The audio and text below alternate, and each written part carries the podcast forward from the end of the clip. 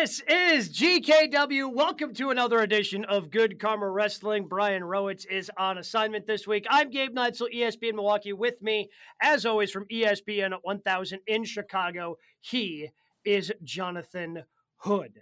A lot of things to dive into in the world of professional wrestling. And I think where we start is the, the person that WWE has called the greatest of all time. Every time he comes down to the ring, they call him the greatest of all time.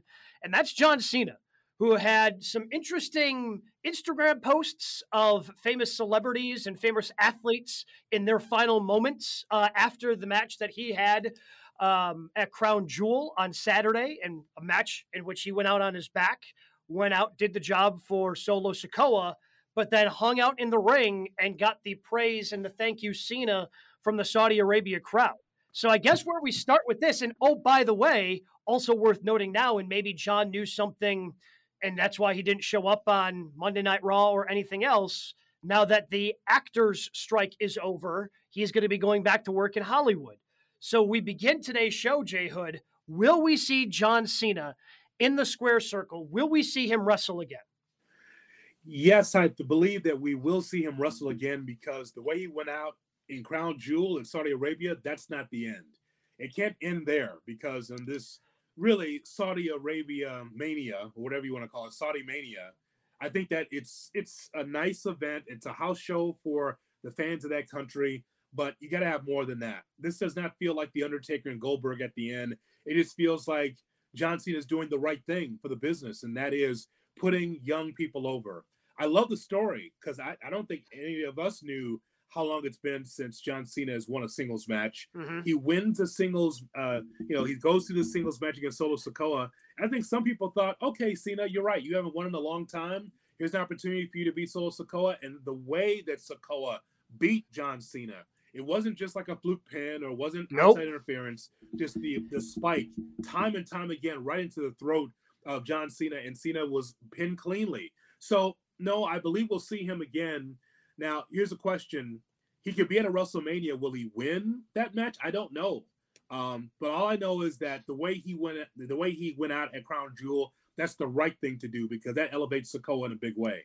Yeah, I didn't realize it had been that long. Clearly, he had won some tag team matches. One one when he showed up at the end of last year, I want to say in December, when they did the quick "Oh, I haven't wrestled in forever" thing, and I think he tagged with Sami Zayn against the uh, against the Bloodline. They won, you know, he won a tag match on on a SmackDown, a random SmackDown in late December last year. But it's been a while since he's won. I, I didn't realize it was pre-pandemic since John Cena had won, had not won a singles match, and I, I thought for sure he was going to win this match.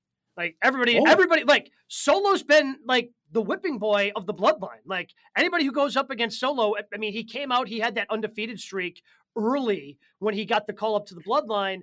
And ever since then, it doesn't seem like he ever wins. So, like, okay, Cena will win. They'll try to continue some sort of storyline with him in the bloodline.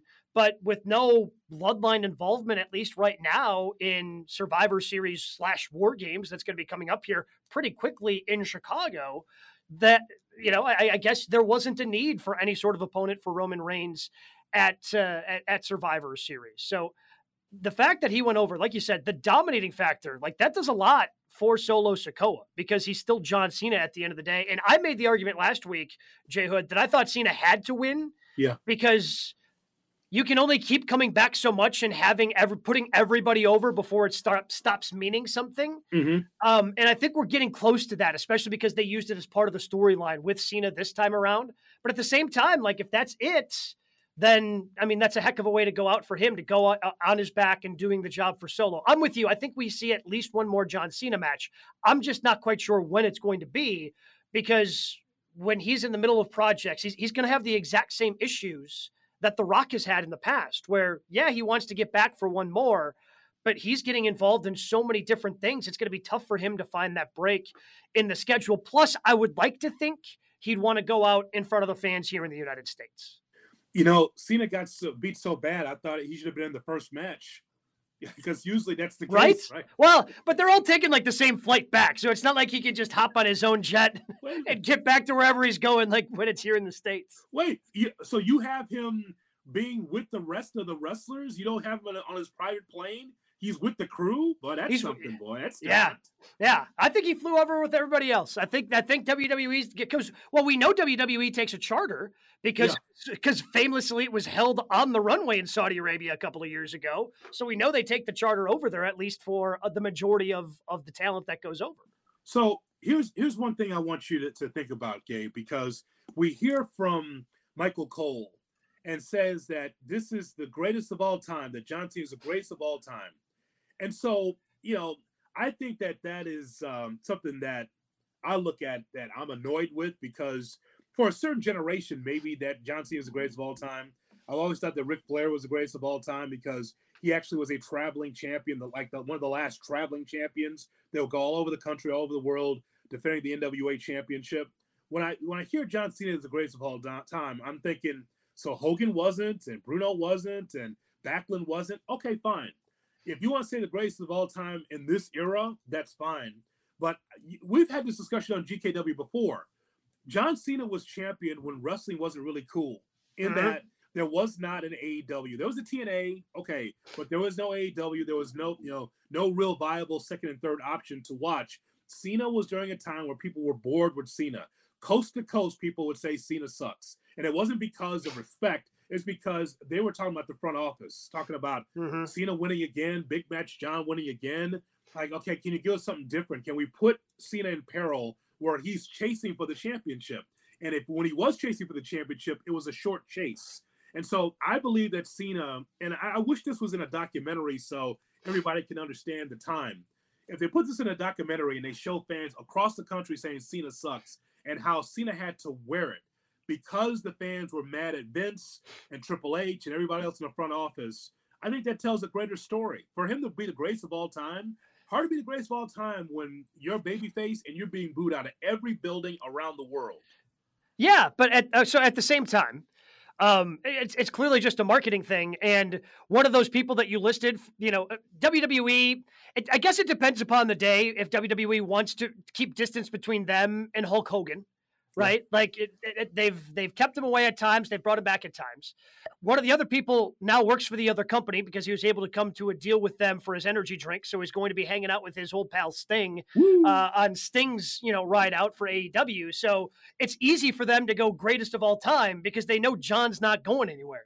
Like Yeah. John's, you know, John's in their back pocket. John's always going to be a WWE guy. So that's that's why they they get away with doing that. But yeah, I mean, 16 time world champion, he's going to have all the accolades. But in terms of being a company guy, I mean, it's like him and Undertaker in the last, what, 30, 40 years in terms of being a WWE company guy. It's those two that hold the pillar, which is why he's ultimately going to get that nod from someone, someone like Vince, someone like Hunter.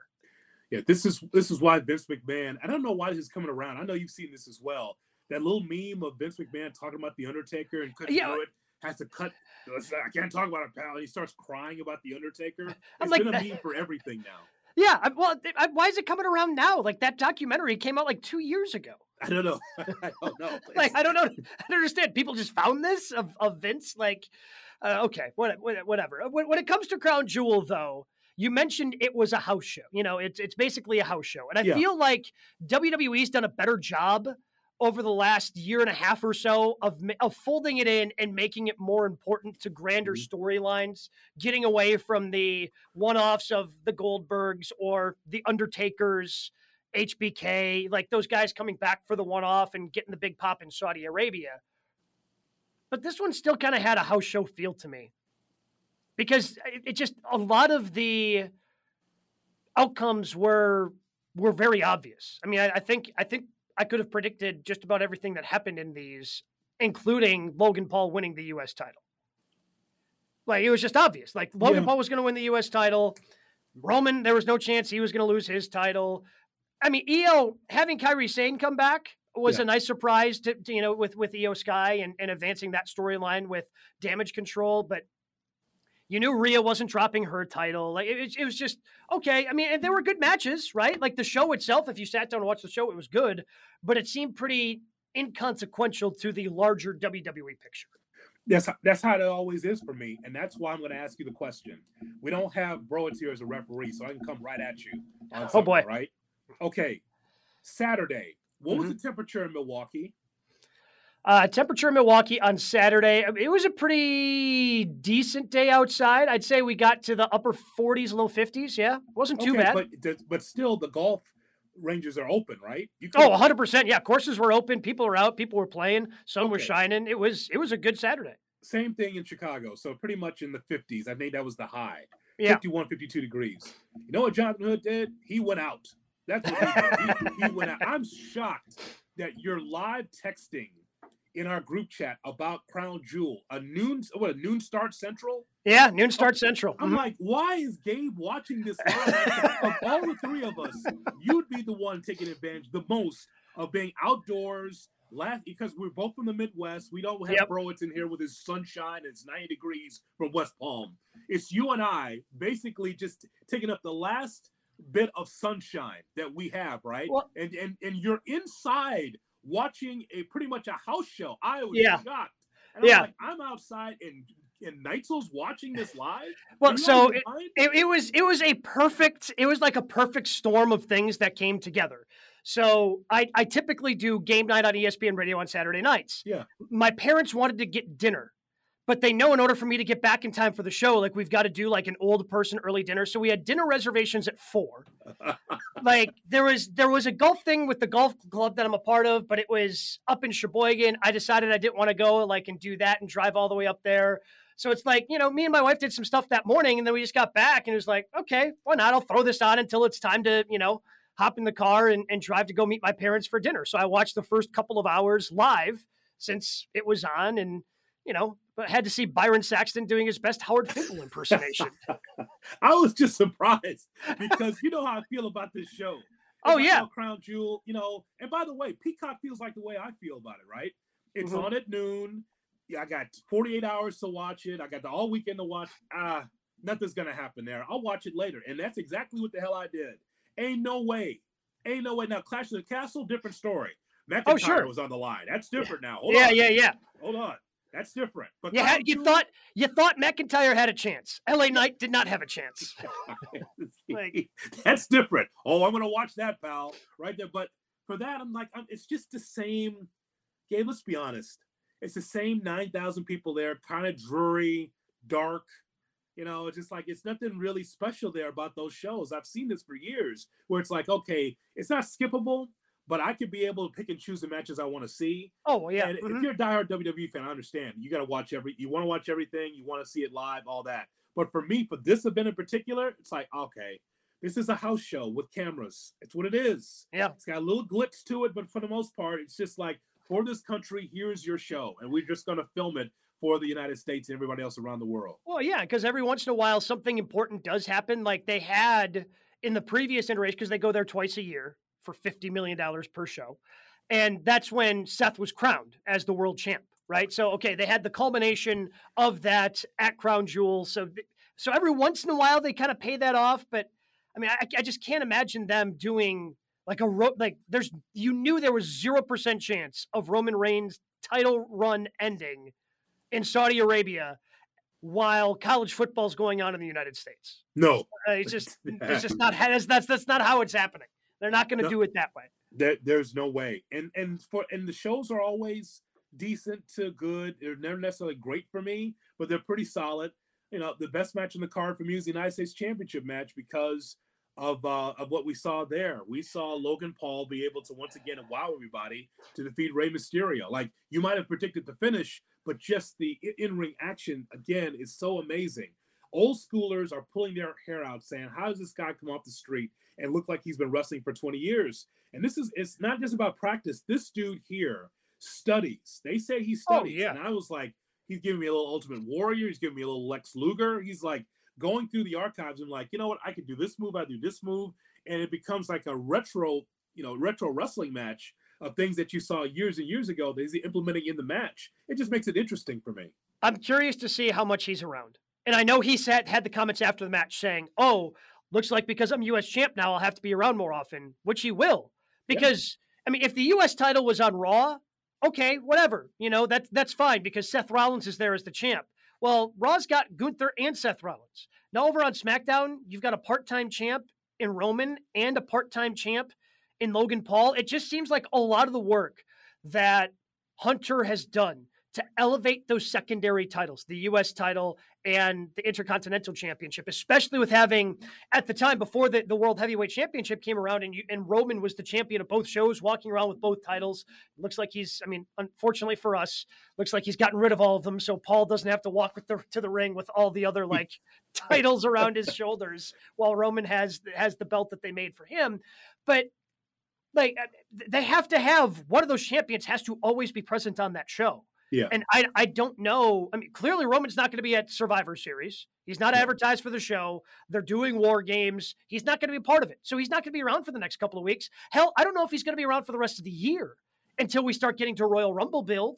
So if he's not going to be around, that means Logan Paul has to be around to have at least one of your champions on that show so, you know, other things don't get lost. I mean, you can't have both of those belts being absent from the show and tell meaningful stories around them. You are you are correct about that, sir. And for Logan Paul, like anything else, I don't need to see him wrestle every week, but he gets real heat. Oh yeah. And so, and so when he goes in a promo and if he's setting up a, a future pay per view match or a match that might happen to be on SmackDown, he can talk him into the building or just talk him to the TV. That's what you do today. You talk them into the to the television or your device. It's like, oh, I can't wait for someone to beat this guy. That's what you want, right? Yep. The, the classic heel is, God, this guy talks so much and he thinks he's so good. He thinks he's so great. And I can't wait for this babyface, babyface X, to beat this heel because he thinks he's so good. He's got this big right hand and he's doing boxing matches and he thinks that his shit doesn't stink. I can't wait. Well, I think that he provides that kind of heat even in 2023 uh, for the fans oh, of the yeah. WWE universe. Yeah, I, again, I want to make it perfectly clear. I am pro Logan Paul being in WWE. Oh, sure. Because because not only with the external stuff that he does, and he had a great social media post of all the things that he's doing with the U.S. title, like. He's laying his bed with his wife, like his wife is spooning him. He's spooning the U.S. title. he's he's showering with the U.S. title on.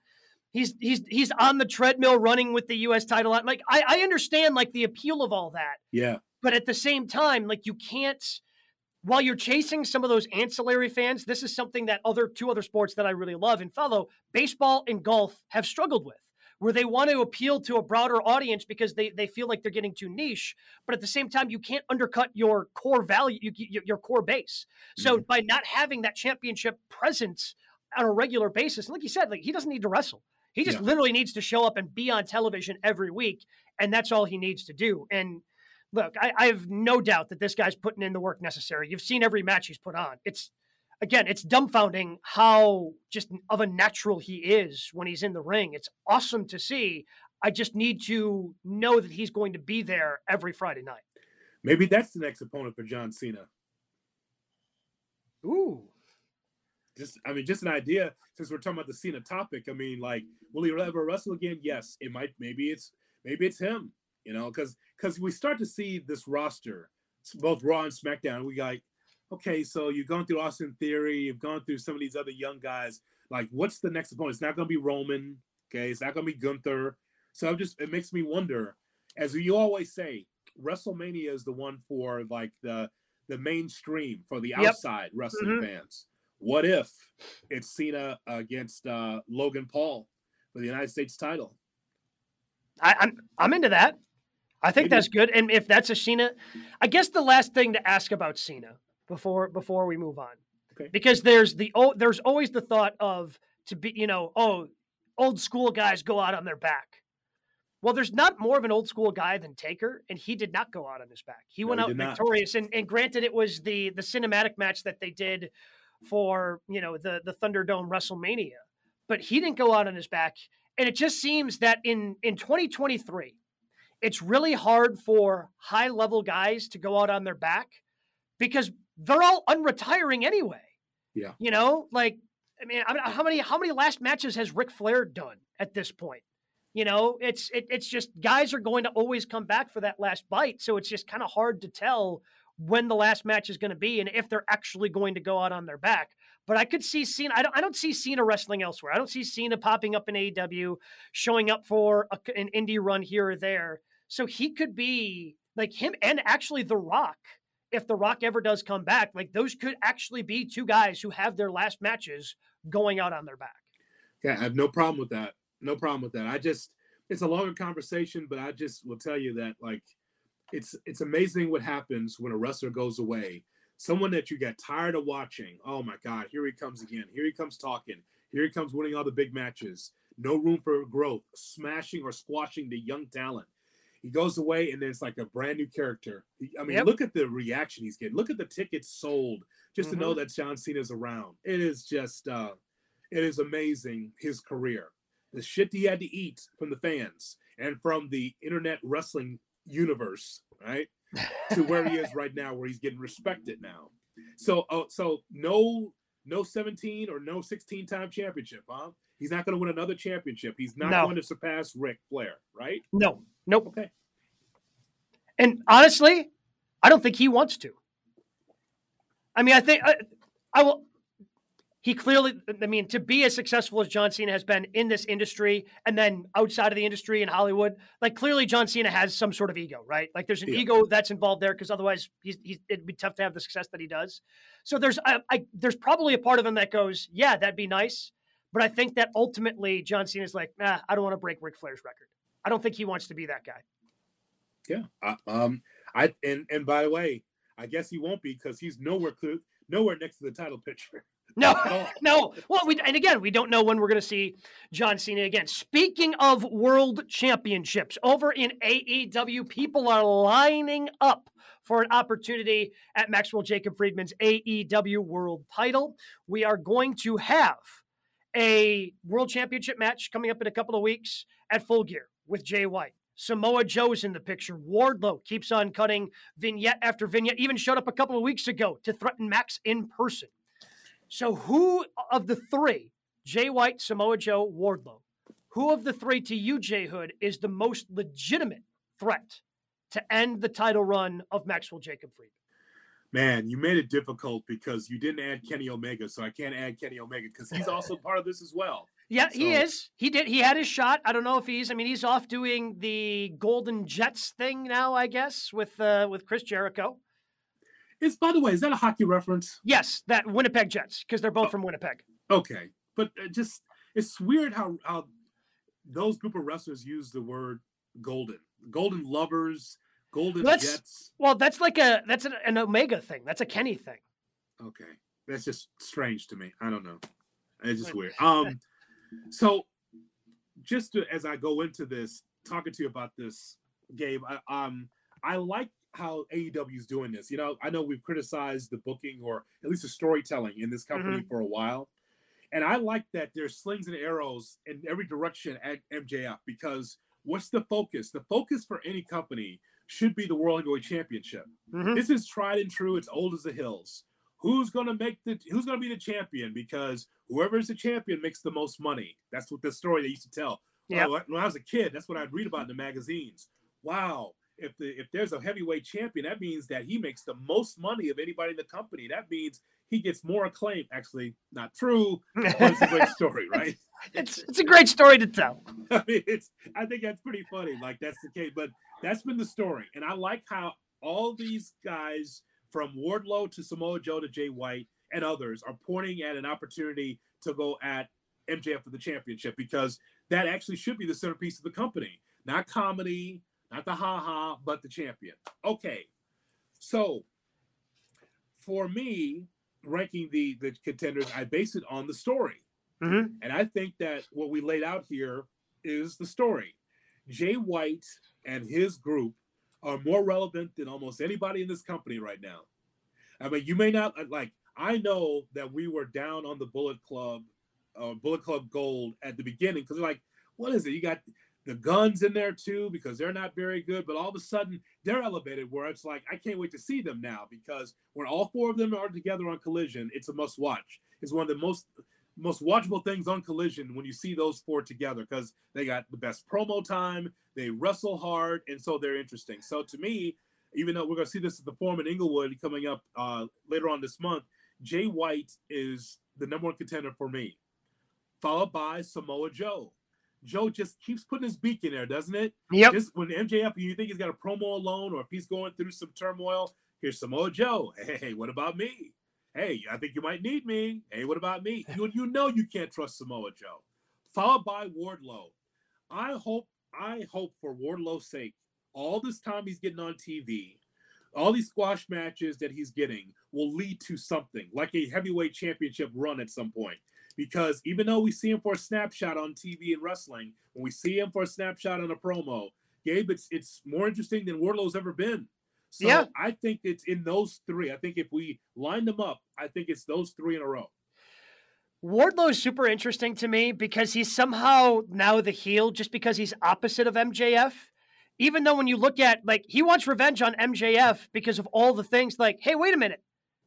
I beat you. Like I squashed you. How are you getting all these opportunities ahead of me? Like he's got legitimate points, and yet somehow he's the heel because MJF has become the babyface. But to me, I I feel Jay White has reached that level of the, the guy, the, the heel that you're just talking about.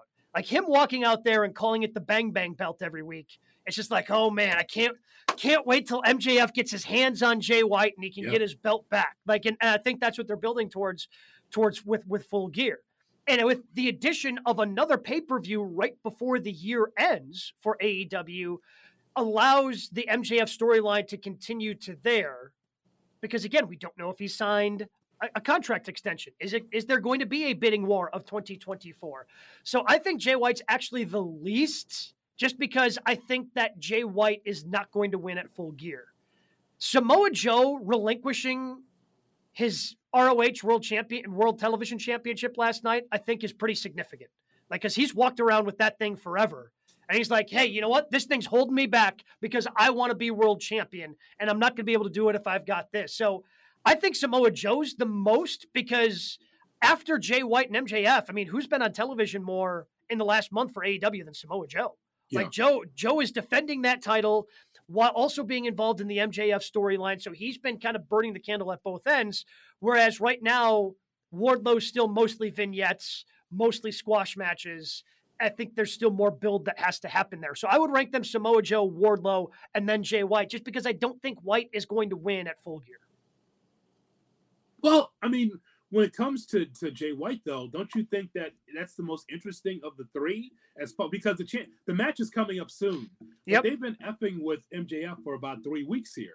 Yeah, I know that Samoa Joe has been around and been circling around it as well. But Jay White, though, uh, first of all, that's going to be the best match of the three. Yes. MJF and Jay White's going to be yes. the best match. Would you agree yes. I would I would agree with that. I mean, we've seen we've already seen Joe and MJF, so they'd have to have a different wrinkle to it. And it was pretty good, but in, in terms of in-ring ability, the best two in ring at this point are MJF and Jay White. Yes.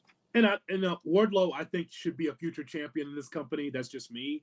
Um, because he's already had the TNT championship numerous times. I think that a babyface run with him and you really get behind him, marketing him, you know, I think that Wardlow can have that Goldberg effect. I do. But again, it's about the machine that you push behind him to get that to happen. Um, but you know, I to me, I just think that this match is going to take place in full gear is going to be fantastic. Um, if you get the the nonsense of Michigas around the ring and get those guys out of there, one on one with J- Jay White and MJF could be really a banger. I I look but, forward to that match coming up. But you know, I mean, and I think they're going to. I mean, I think it's going to be fantastic for 25 minutes. But there's going to be a schmozzy finish. Yeah. Like there's there's just too much with the Bullet Club Gold and with the Who's the Devil storyline that's going on as well as whoever it is ended up having hiring having some goons beat up the acclaimed last night or taking out anybody who's close right now with MJF. So that's a part of the storyline as well that I would assume we'd we'd find out at full gear or maybe they try to continue to tell that maybe whoever the devil is costs mjf and then jay white continues to be the champion and mjf tells different stories because with samoa joe it, with joe it doesn't necessarily have to be joe versus mjf yeah. like joe's not going after max he's going after the championship yeah. So Joe, Joe, so I, you could you could certainly I guess spin it in a number of different ways. Whereas for Wardlow, Wardlow, yes, it's about the championship, but there's more of a revenge factor in there where it's more MJF than it is chasing after the AEW World Championship. By the way, Gabe Neitzel, between you and I, this is some speculation that you and we have not brought up as a show. This whole who's under the mask. We talked about that last week or a couple weeks ago. Who's under the mask? But I don't think that three of us with uh Browitz mentioned what I believe Bully Ray said on Busted Open, and that is, what if it's CM Punk underneath that mask, the devil mask? Now, now here's the thing: you want to swerve the audience and you want to swerve the boys, that's fine. But again, the WWE uh, uh, reportedly said no. Impact Wrestling's open to to CM Punk. Of course, they would be open for CM Punk to return. But what if to close the loop on this, CM Punk returns and he's under the devil mask? What about that? That would be spectacular. That would, I mean, honestly, like it would be spectacular. It would be something that would blow everybody's mind. You know, if hey, you know what? If if they're looking around, they're looking at man. We wish the again. I don't necessarily care about the ratings, but maybe if AEW looks at collision ratings and going, man, we were hoping we knew it wouldn't be great against college football, and you know, in the fall on Saturdays, but we were hoping for something a little bit more. We know that Punk's the guy that can help drive those ratings. I mean, if if it is CM Punk, that would be my my God, would that be an unbelievable swerve? Like that would be and so hard to pull off in today's world of professional wrestling. It would be spectacular. Like it, it would be what this the, the biggest swerve since what? Like most of these swerves end up being like in, in, most of these reveals end up being like oh vince was the head of the darkness of ministry? What are we doing? Like what? That that wasn't cool. Like most of these just whenever somebody ends up getting unmasked kind of fall flat on their face? Yes. Cm punk would not fall flat on his face. No. As a matter of fact i could make the case that if it's not cm punk it'll be a disappointment. Because i can give you we can give other names than we yeah. mentioned a couple weeks ago. Like i could say like you know underneath that mask is britt baker. You know do, doing this on behalf of Adam Cole. Yeah. Or, or, something, some nonsense like that. Or I can give you if it's M if it's not MJF, then I can give you someone else in the company that's going to be on the rise. But mm-hmm. it just it, it to me it would make sense if they were able to come to an agreement where it's behind the scenes, no one knows, and it's actually CM Punk. And that whole devil thing makes so much sense. Yep. He's coming back after Max, and that would be amazing.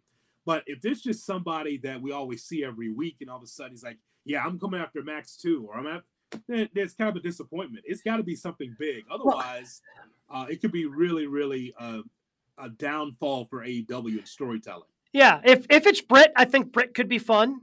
Yeah, you know, and which would make sense too because she hasn't been on television in a long time. So if it's Britt, I think that could be fun, especially because it ties into the whole Adam Cole, you know, part of the storyline.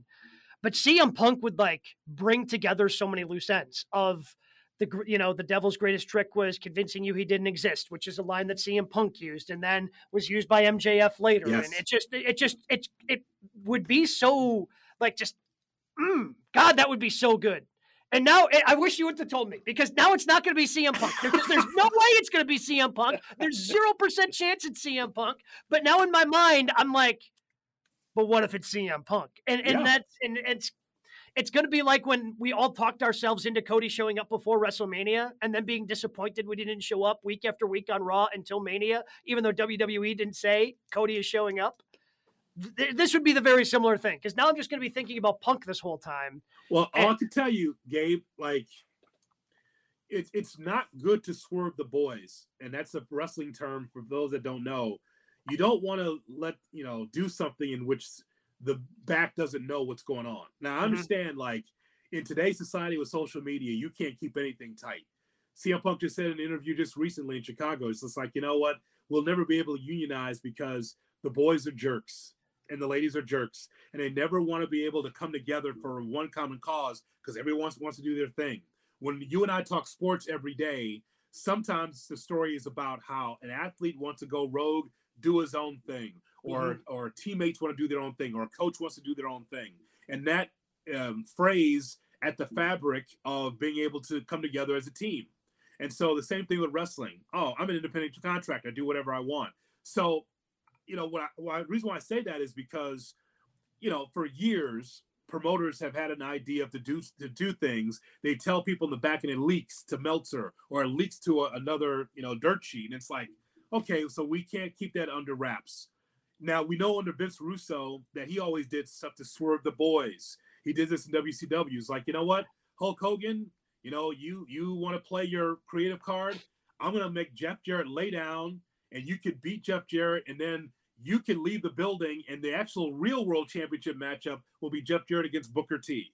Now that was insane to have that happen on pay per view, but it happened because he swerved the boys and he swerved everybody else. But it had to happen because if if Vince Russo told, "Hey everybody, here's what we're gonna do, Hogan, you're going to win.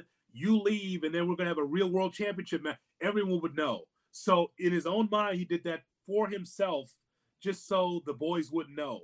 When you swerve people, though, it could be um, eh, now you have trust issues. And so, I mean, maybe Tony would do that, but if you do that, there could be issues in the back, especially if everyone doesn't know CM Punk's returning. You would have to.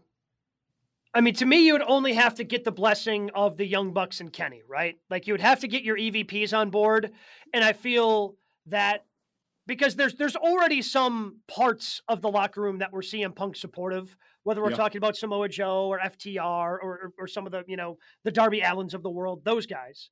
But if you get the other side, you know, and, and Jericho, by the way, is one of those people who's not a CM Punk person per se, but also had, I don't know, about a month ago, decent things to say about Punk. Hell, even Eddie Kingston said, I wish things would have worked out differently with Punk and AEW not that long ago.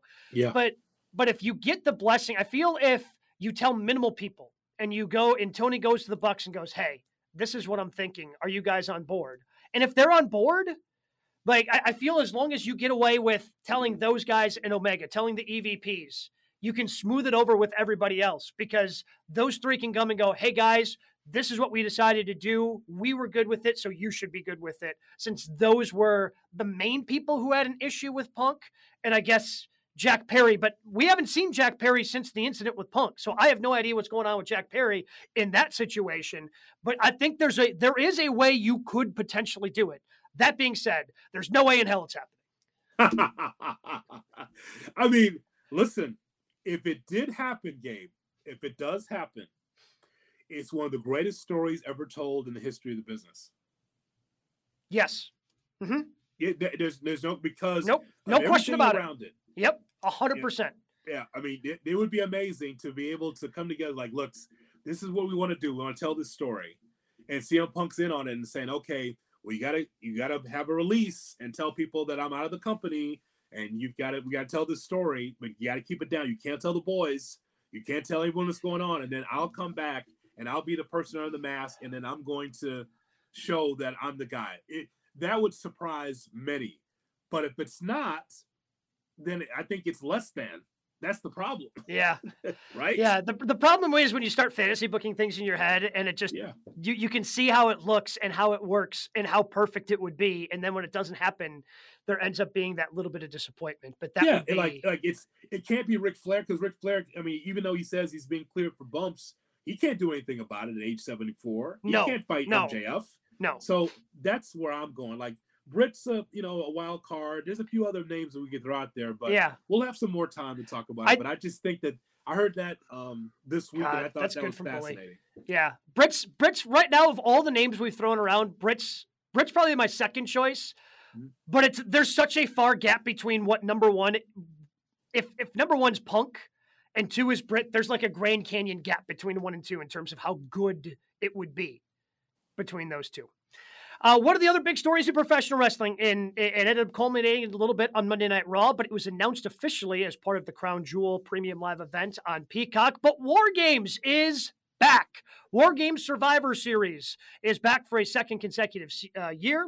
And we have our first War Games match that's going to pit the Judgment Day, uh, as of right now, up against the team of Cody Rhodes, which is kind of cool that Cody finally gets to be in the match that his father invented. Uh, you have uh, Jey Uso, Sami Zayn, and Seth Rollins. We'll we'll we'll definitely we'll dive into fifth members and all that. But War Games has now become kind of a staple for WWE, starting when they brought it back initially for NXT. Yeah. And Survivor Series has been its own, like they, they call it one of the five, you know, main pay-per-views that they do every year. Should War Games be separate from Survivor Series? Yes. Yes, it should be separate from Survivor Series. Um, and, and here's why. So, War Games can stand up on its own, especially if you have a good undercard. That's the whole thing about it, right? when you have war games, it's usually five on five and five of your best stars in the main event platform of your company. So if your undercard's good, then it's like, okay, leading in, oh, some really good, you know, intercontinental matches or really good tag team matches, great. And now it leads into war games. And that should stand alone, not because of tradition. You know how I am. Like, I can be a, somewhat of a stick in the mud traditionalist at times with this stuff. But I can understand if they just had war games on its own and just have the best of the best. I think that NXT did a really good job. And again, it wasn't the star power it was in the 80s or 90s, but I think they did a good a good job of trying to reintroduce war games, Survivor Series. You know, it's funny, Gabe. I, you know, I watched Survivor Series from the beginning when it first came out, and it's mm-hmm. like, okay, it just became a cluster because we saw so many of the kind of the same match, and it's kind of like you know, and the and the matches in ring were like two minutes, three minutes. It's like okay, that's not really great. You know, you you actually you just waited till they they whittled it down to the final two, then it got fun but I really believe that they should be separate events. Um, WWE is, is putting up what 14, 15 events a year. You have the room to do that on the NXT or the WWE platform. I don't know why it's all bundled in one. My and and I understand why this view would probably be problematic, but I look at war games the same way I look at Hell in a Cell. They're fantastic matches. Yeah. But also they shouldn't be their own pay-per-views and they should be saved for special blowoffs. You know, like when Hell in a Cell was its own pay per view for WWE, at times it felt like they kind of rushed, you know, some stories to try to make it seem like they were more blood feuds than they were. Because I mean, Hell in a Cell, it it's the biggest blowoff that WWE has for feuds. Like it doesn't get you, you can't climb any higher up the ladder. And the same thing if you have battling factions. Like this, they've they've been been able to make sense the way that the, the Judgment Day has been meddling in all these, you know, the other four baby faces' lives, you know, especially on Monday Night Raw. So they've been been able to make it make sense in a build for this. But War Games is like the ultimate blow off. And I'm scared that if you continue to force it in with Survivor Series, that it's just going to be a jumbled mess. And yeah. look, I, I kind of get, I understand why you, maybe you wanted to get away from the brand supremacy stuff just because nobody bought into it. You know, it, it, was well. AJ Styles was fighting for brand supremacy last year for Raw. and Now he's fighting for brand supremacy for SmackDown. Like it just didn't. It never really quite jived, probably the way that they were hoping or wanted it to. Mm-hmm. But I mean, War Games is such a violent, tough match. It just seemed, but at the same time, like you can't just go, "Oh, we're gonna do War Games now at Money in the Bank," because the the arena, the the arena has to be set up differently, right? Yes. So it's not like you can just, you know, all of a sudden throw that out there. With Hell in a Cell, you can do that because you're just dropping a cell over the single ring. Seating doesn't have to change. But for War Games, having the two rings side by side changes the seating drastically. So if you are going to have War Games, I understand why you have to have it planned so far in advance because you're selling tickets and the whole marketing thing. But in my perfect world, you'd be able to spring War Games out there and it would have a little more meaning as, oh, okay, this is real serious now, instead of, oh, okay, clearly these guys are going to be in war games. And it just, it, it loses a little bit of that, I think, kind of oomph it could have going into it. You know what, Gabe? Uh, in this in this fictitious um, show that we watch, this uh, professional wrestling, you still need to be able to have stakes. Yep. And so it, it's funny that you mentioned the brand brand supremacy because there's really no such thing. I know that it's going to get contentious here. You can already tell uh, between Adam Pearce and uh, Mickie James' husband Nick Aldis. You can always tell there's always going to be there's going to be an issue. Maybe they'll wrestle. Hopefully they'll go wrestle. Oh man, two NWA champs going to head to head in a WWE ring. Yeah, I, let's do it. Uh, let's do it. I like not a great not a great look for Billy, but you know, we can get to him in a little bit. I like to see it actually. But you can tell it's getting contention between the two brands, but not to the point where I'm a Raw guy, you're a SmackDown guy, and I hope that the red team beats the blue team and all. It's like that's just so passe, and I think that I think Triple H sees that as well mm-hmm. because mm-hmm. it's poppycock. It doesn't really matter this whole thing of brand supre- supremacy. But you know what? War Games though tells a great story. Yeah. Because of how physical and how bloody, you know, bleed as much, but as physical as it could be, right? Similar to the Elimination Chamber in some ways and how physical it could be. Same thing with War Games. yeah, it's going to be stunts and there's going to be guys, you know, diving off the cage and all that kind of stuff. But for me, in 2023, the survivor the uh, Survivor Series is cool, but the War Games means more. Make sense? Yeah, it does make sense because I'll tell you what, I'm trying to think of like the last decade, like just since, since 2013 with Survivor Series. There's only really two moments that stand out to me. One, one of which didn't even happen at Survivor Series. It was just in the build to Survivor Series when the man was born when Becky Lynch got punched in the face by Nia Jax, and then yeah. she's standing up amongst the fans, you know, talking trash as there's just blood all over her face, right? Like yeah. just this iconic Becky Lynch picture. And that because she got hit there and she couldn't even wrestle at Survivor Series because she had a concussion. Like she wasn't allowed to wrestle, even though, but that was in the build to Survivor Series. And the other one that stands out to me, and, it, and maybe it's because I, I was always rooting for this guy, and I thought that this was going to heat his career back up, and then they buried him the next night on Monday Night Raw. But when Dolph Ziggler was the sole survivor going up against yeah. the Authority, and he was the sole survivor, I'm like, hell yeah, he was on Team John Cena. He was the sole survivor up against the Authority, and like got buried the next night on Raw, and I was just really pissed off about that. But with just one thing of War Games, and maybe because the Bloodline was involved, but I remember, and, and maybe because it was the most recent one as well, but like Sami Zayn giving the Helluva kick to KO last year was yep. pretty powerful in inside of War Games. Like that was a powerful moment that is going to resonate and continue. To your point. Yeah, yeah. To me, that War Games because it here's a team like okay, we're going to battle this team. It's going to be physical, and we're going to win the war. Maybe it's going to be. I don't like when it's pinfall, but I love when it's a submission. Yeah. It's a submission because it's like, okay, I give up. I can't take anymore because I've had too much punishment. That resonates with me more than Survivor Series one-on-one matchups. Ultimately, you know, five-on-five tag team matchup. I mean, if the women want to do that, no, it's gonna sound bad. If the women want to do that, fine. But I don't want that for the men. It, and I know that sounds bad, but that's how I feel about it. But if you're gonna, to me, if you're gonna have war games and you're gonna have the two rings there anyway, yeah. Why would you do a traditional Survivor Series match when you could just lower the cages and just do a women's war game match too? Yeah, I mean, uh, I feel like I get more heat with the guys that do with the women. Sure. Like who who hates who in the women's division? Everybody hates Rhea. So Rhea versus everybody in War Games. Oh, oh, oh, well, I tell you what, you talk about you talk about a battle, right? We're talking about all the different women in there against uh, Rhea Ripley. I think she could hold up. I think she could hold her own. Yeah, there's just there. There's, I mean, unless you're doing some sort of War Games thing on the SmackDown side, but even then, I'm not quite sure who's because you have something brewing right now with um, I guess you could go Bianca Belair, Charlotte Flair. I guess I, I, don't know who else would be on their team. Asuka yeah.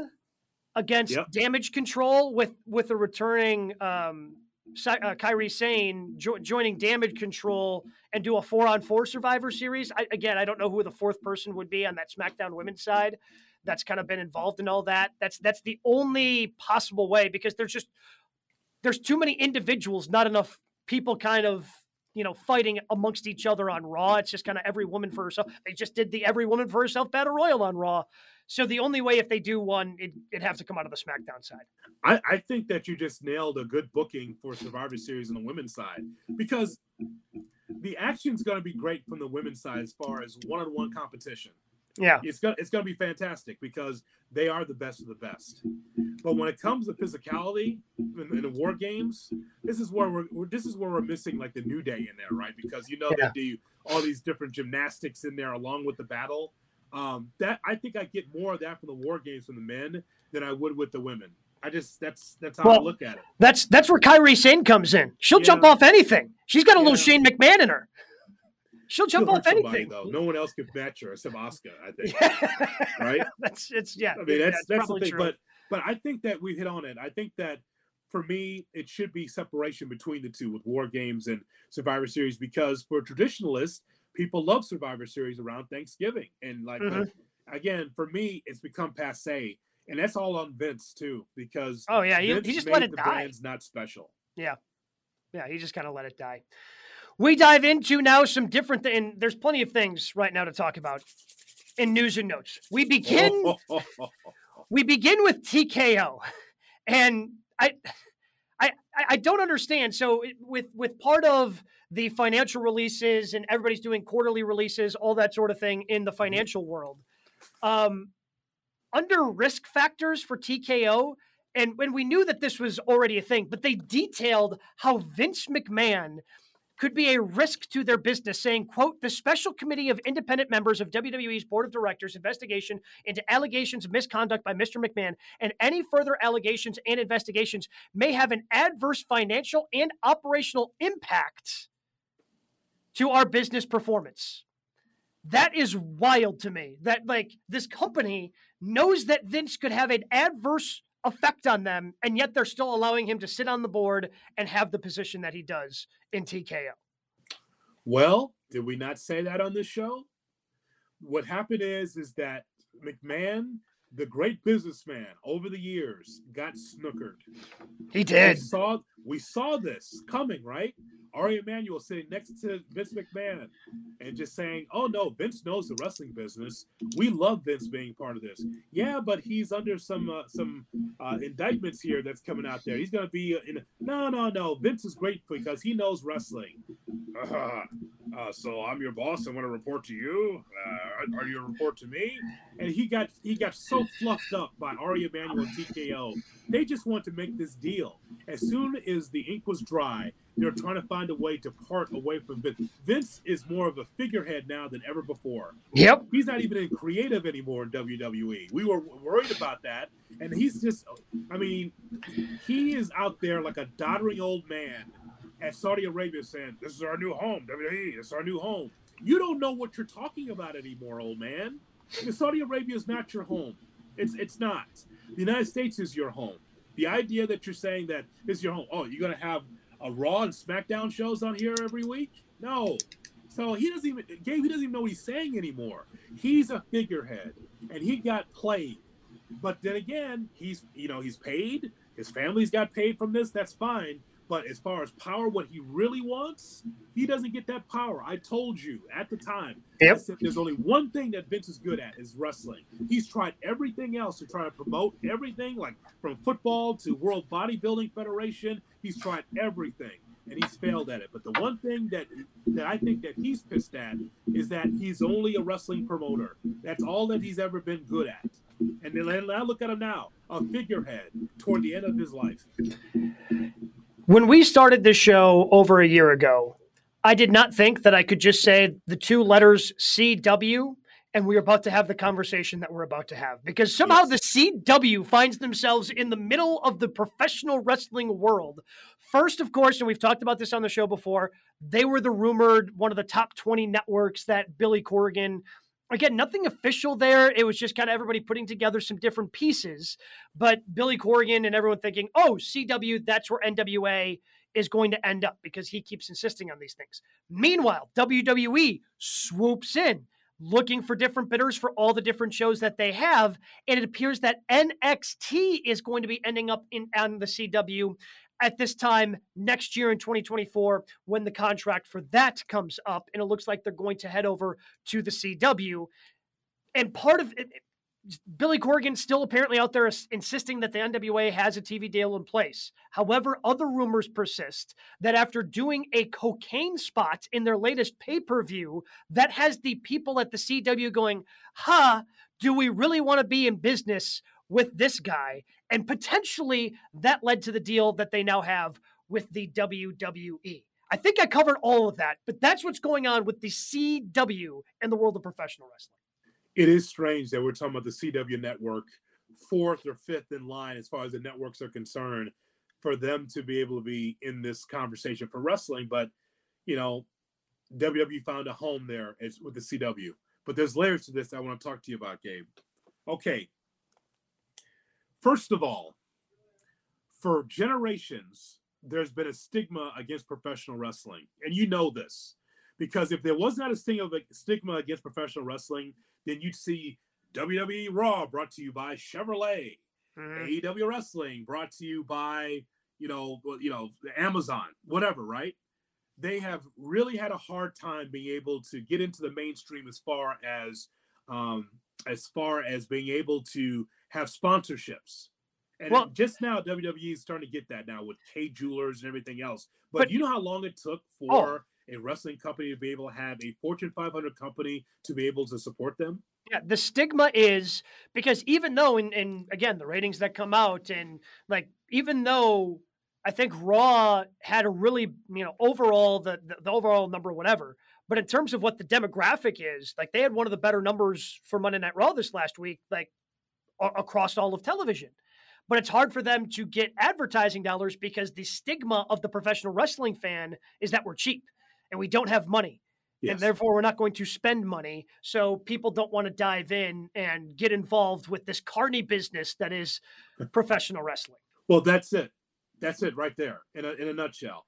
We don't want to put, we know that kids will be watching our, our uh, network. So we don't want to have this carny business on our network.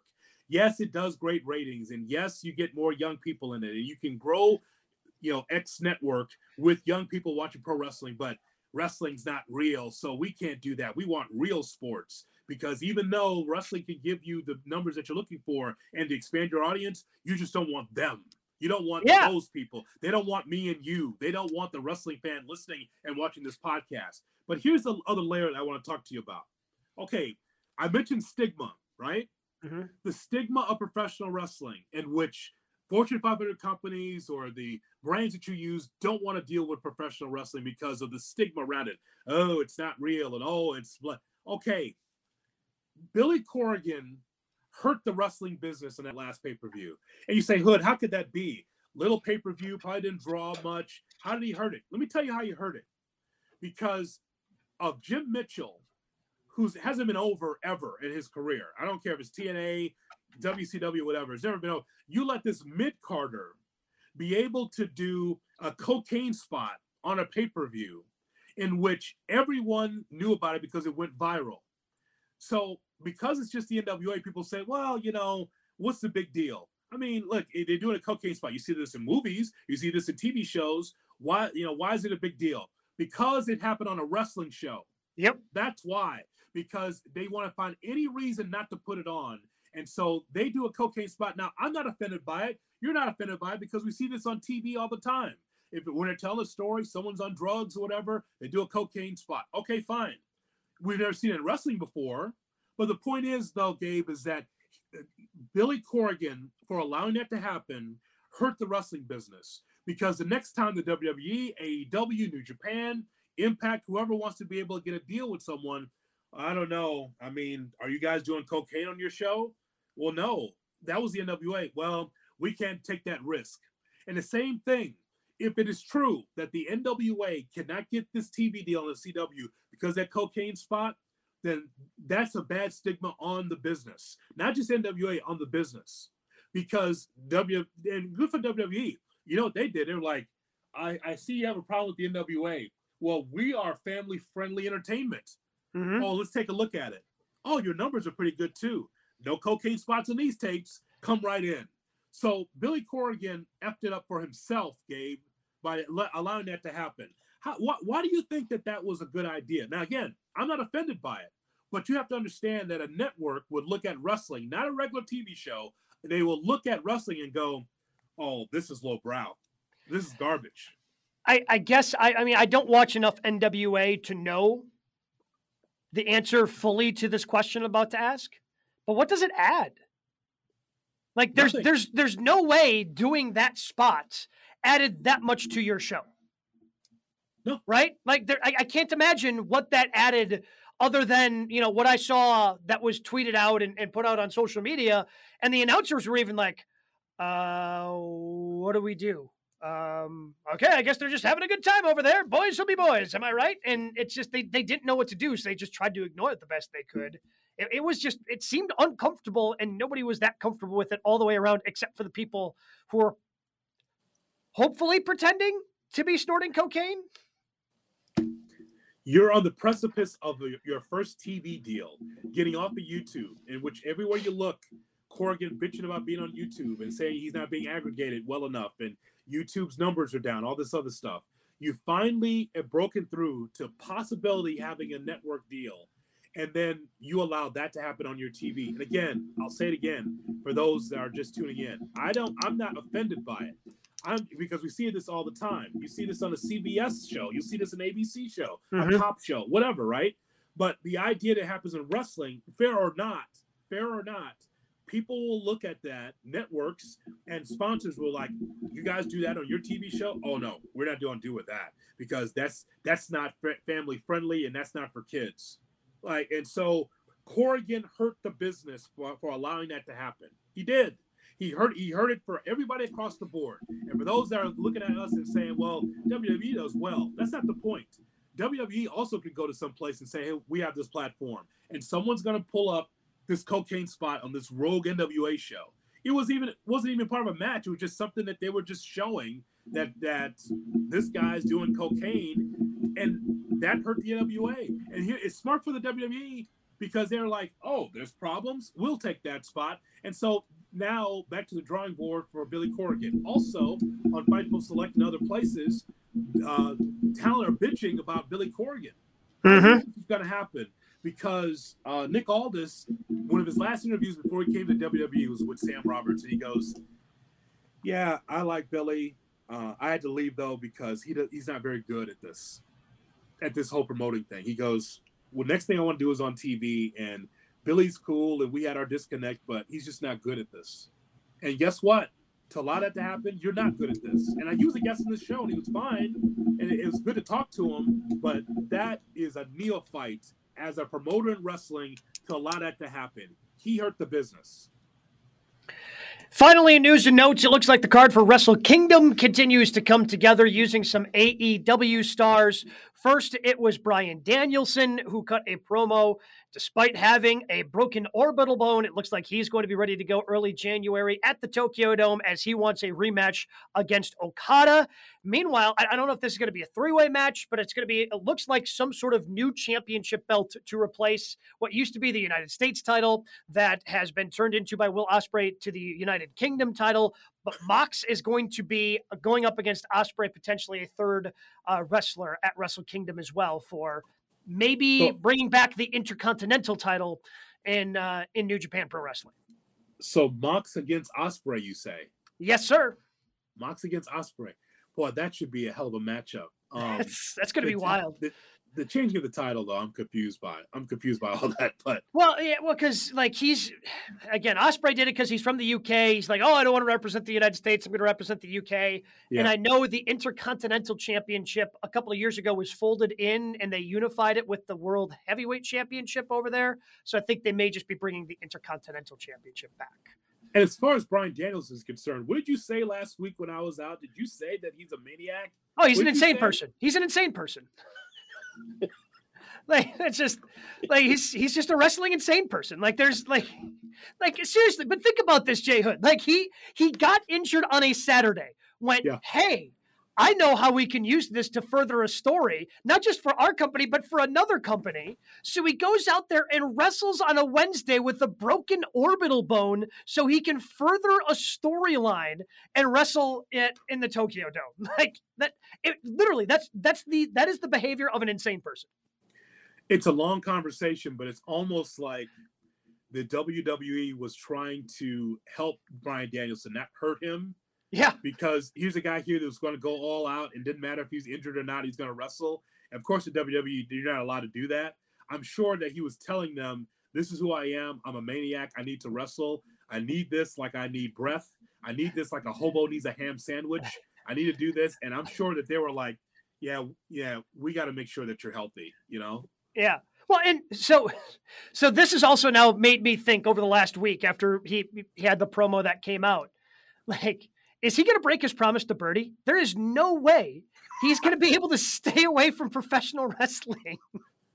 I, mean, I could say like he's getting this all out of his system, but I'm not sure if he really is. I know that he listen. I love a guy that feels like he's going to make all the towns, like in meaning oh, yeah. old phrase of hey man, no matter what, I'm gonna be out there. I'm gonna be banged up, but I gotta be out there because I gotta help the company. I get that, but my God, man, not I mean, you have a life to live after wrestling, don't you? Presumably, he's got a couple of kids. He's making promises to. I don't know. Again, I I don't want to make it seem like I like I am very grateful for Bryan Danielson. Yes. Like, professional wrestling is better with him. I just want him to, you know, every once in a while take it easy. Like when you break your arm, maybe don't wrestle 10 more minutes with that broken arm. Or when you break your orbital bone, don't three days later jump back in a professional. And I understand in that match he was barely involved and like he he would he participated because it was a tag match. He was outside of the ring for most of it, but then obviously had to go back in there to do the spot with Orange Cassidy and Okada to set up the angle that is now going to be going forward at Wrestle Kingdom in New Japan Pro Wrestling. Uh, it's going to be wild. As, I mean, Wrestle Kingdom's always good. We always get a chance to get that secret link uh, to watch it. So it'll be interesting, that's for sure. Finally, we arrive. What were your matches of the week this week, Hoodie? Okay, Gabe Neitzel. I I told you earlier in the show, and I still feel strongly about it that my favorite match at Crown Jewel was Rey Mysterio against Logan Paul. Okay. And and this is with the tribal chief, and that and I think that it just spoils it when we know that the tribal chief is going to, you know, take on the uh, the yeah movement and uh, and realize that Roman Reigns was wasn't going to lose the championship. Uh, Logan Paul did more in this match than I saw from the main event of Crown Jewel. Uh, Rey Mysterio still good. It's amazing his age can still go. So that's one of my matches. Yep. Sami Zayn against Seth Rollins in the main event of, of Raw. Uh, Monday Night Raw. That should be a pay per view in which Zayn should go over. Don't you yeah. think? I. Th- that's what that made me realize, and I had that match down as well. Sami versus Rollins. Sami is going to be the world heavyweight champion one day, and I can't wait for it. It is going to be in the, the crowd is going to be so far behind him. And maybe it's against Rollins, maybe it's against somebody else. But I, it, I'm starting to come around on the thinking of maybe Triple H is seeing what I'm seeing, and that Sami Zayn could be this generation's Mick Foley where he's just this this lovable baby face that people are going to get behind and he doesn't need a, a, long run with whatever world championship you put on him but he is deserving especially the work he's done over the last year plus with the bloodline out of the bloodline. He has been doing some heavy lifting for WWE and he deserves to have a world heavyweight championship run at some point and I cannot wait for that moment. I, I, I agree with that. Watching that match it had me it gave me those MJF Kenny Omega vibes. I'm like should I be paying for this? Like, yeah. I mean, well, and exa- it's exactly the same thing. Like yeah. we, we, AEW was criticized for it. WWE should be criticized for it as well. Just to, at, at least AEW gave you three days warning. We, we, yeah, exactly. we got three hours warning here, beginning of Raw, end of Raw on Monday night. I don't know. I just maybe I'm just sentimental because I saw that match in the early 2000s. Mm-hmm. I saw El Generico versus Tyler Black, so I know what that Wait, match looks like. Wait, Sami Zayn was El Generico? So uh, that's one of the other matches. Also, also, but um, so I, I don't know if you saw this shirt. I almost bought it. Um, but when KO was still on one of the last Raws he was on, he came out because um, Homage, the TV, the, the, the t-shirt company, has those NBA Jam t-shirts that they also yeah. do for other sports. They've done WWE Jam, and they they have available for, sale right now, and it's KO and Sami Zayn on the t-shirt and they have you know different funny like little attribution ratings that they have like an NBA Jam. And the last one for Sami Zayn, and it was all the way down to zero, was Generico. it just said Generico is all the way down to zero. So just, that's one of those like if you know you know it's hilarious to you. Otherwise yeah. you're like, what the hell are they talking about? But no, it was. I almost bought I, the T-shirt just for that. I love that. I love that. Uh, Generico, um, Samoa Joe against Keith Lee and, and, you talked about the aftermath of that. Again, shocking. Mm-hmm. It's just like you know, Samoa Joe should have put someone over in ROH or AEW for that championship, but Samoa Joe's been so dominant that he couldn't lose, and so yeah. he had to give the title up. Maybe Roman should take notes. Well, that's but that's the thing. If you want, if you wanted to keep Joe hot for potential going over MJF, yeah, you, he couldn't lose but you obviously wanted the the ROH television title to go to somebody else, so you had to, you know, I guess that was the only thing that he could do. Um, I had from Dynamite, so also from Monday Night Raw, I had Sami versus Rollins. Yep. Um, from Dynamite last night, I really liked Penta versus Swerve. Yeah. That was a really good match. And then um, Rampage, Vikingo versus Commander versus Penta was as spectacular as advertised. It was just you, you knew that was going to be really good going in, and it ended up being really good. Rampage has actually had some really good matches over the last handful of weeks. Again, if you skipped it, are you missing out on anything? No, because Vikingo versus Commander versus Penta has zero bearing on any AEW storyline, but it was still a, a, hell of a fun match to watch. And I really liked from Crown Jewel. This will go in my honorable mention. Um, Rollins versus Drew was also good from Crown Jewel. Yes, very physical. Yep, it's what we thought it would be. Um, you know, at some point we talk about Sami Zayn, Drew McIntyre, great story too, but never, uh, not a good enough story for me to believe that McIntyre could win. Yeah, but the story is true. I won the championship in front of nobody. I feel like I've just been just uh, spinning my wheels here, and now I got an opportunity with a guy that I respect, Seth Rollins, for the championship. And so is as physical as good as I thought it was going to be in that matchup. And by the way, I still like my idea. Maybe I have to send a letter to Tony Khan. I love my idea. You laid out Rampage, right? Mm-hmm. Well, every time we talk about Rampage, the few times we talk about Rampage, we talk about Latin American stars. Yep. I want. I told um, Denise Salcedo this on Sirius XM. I said the whole show should just be Latin American stars, like led by Rush, like the whole oh, thing. Like, sure. Like, I'm serious. Like they should. They should be Latin American stars all the way across the board, taking on one another or taking on, you know, American stars or whatever, but yet they are the guys that are over. They're led the stars of the show. Led by the, the matches that you just talked about there. Just put it on for an hour. Like, I, I think it'll be fine. You know, I think that that, because every time we talk about Rampage, it's like what you just laid out. It has nothing to do with AEW, but it's great action nonetheless. Yeah, very rarely is there actually any story in any match that goes on Rampage, but – there have been some pretty good matches they've put on Rampage the last couple of weeks. Uh, that'll do it for us this week. You can always tune in each and every Thursday. Download it wherever you get your podcast. Of course, you can always subscribe and comment on our YouTube page. Make sure you check it out, youtube.com slash good karma wrestling. You can see it right there. Jay Hood is holding that up as well. Brian Rowitz, he'll be back next week. Plenty of things to talk about as we get ready for Full Gear, full Survivor Series. We'll talk about it all right here Uh, on GKW. Hello.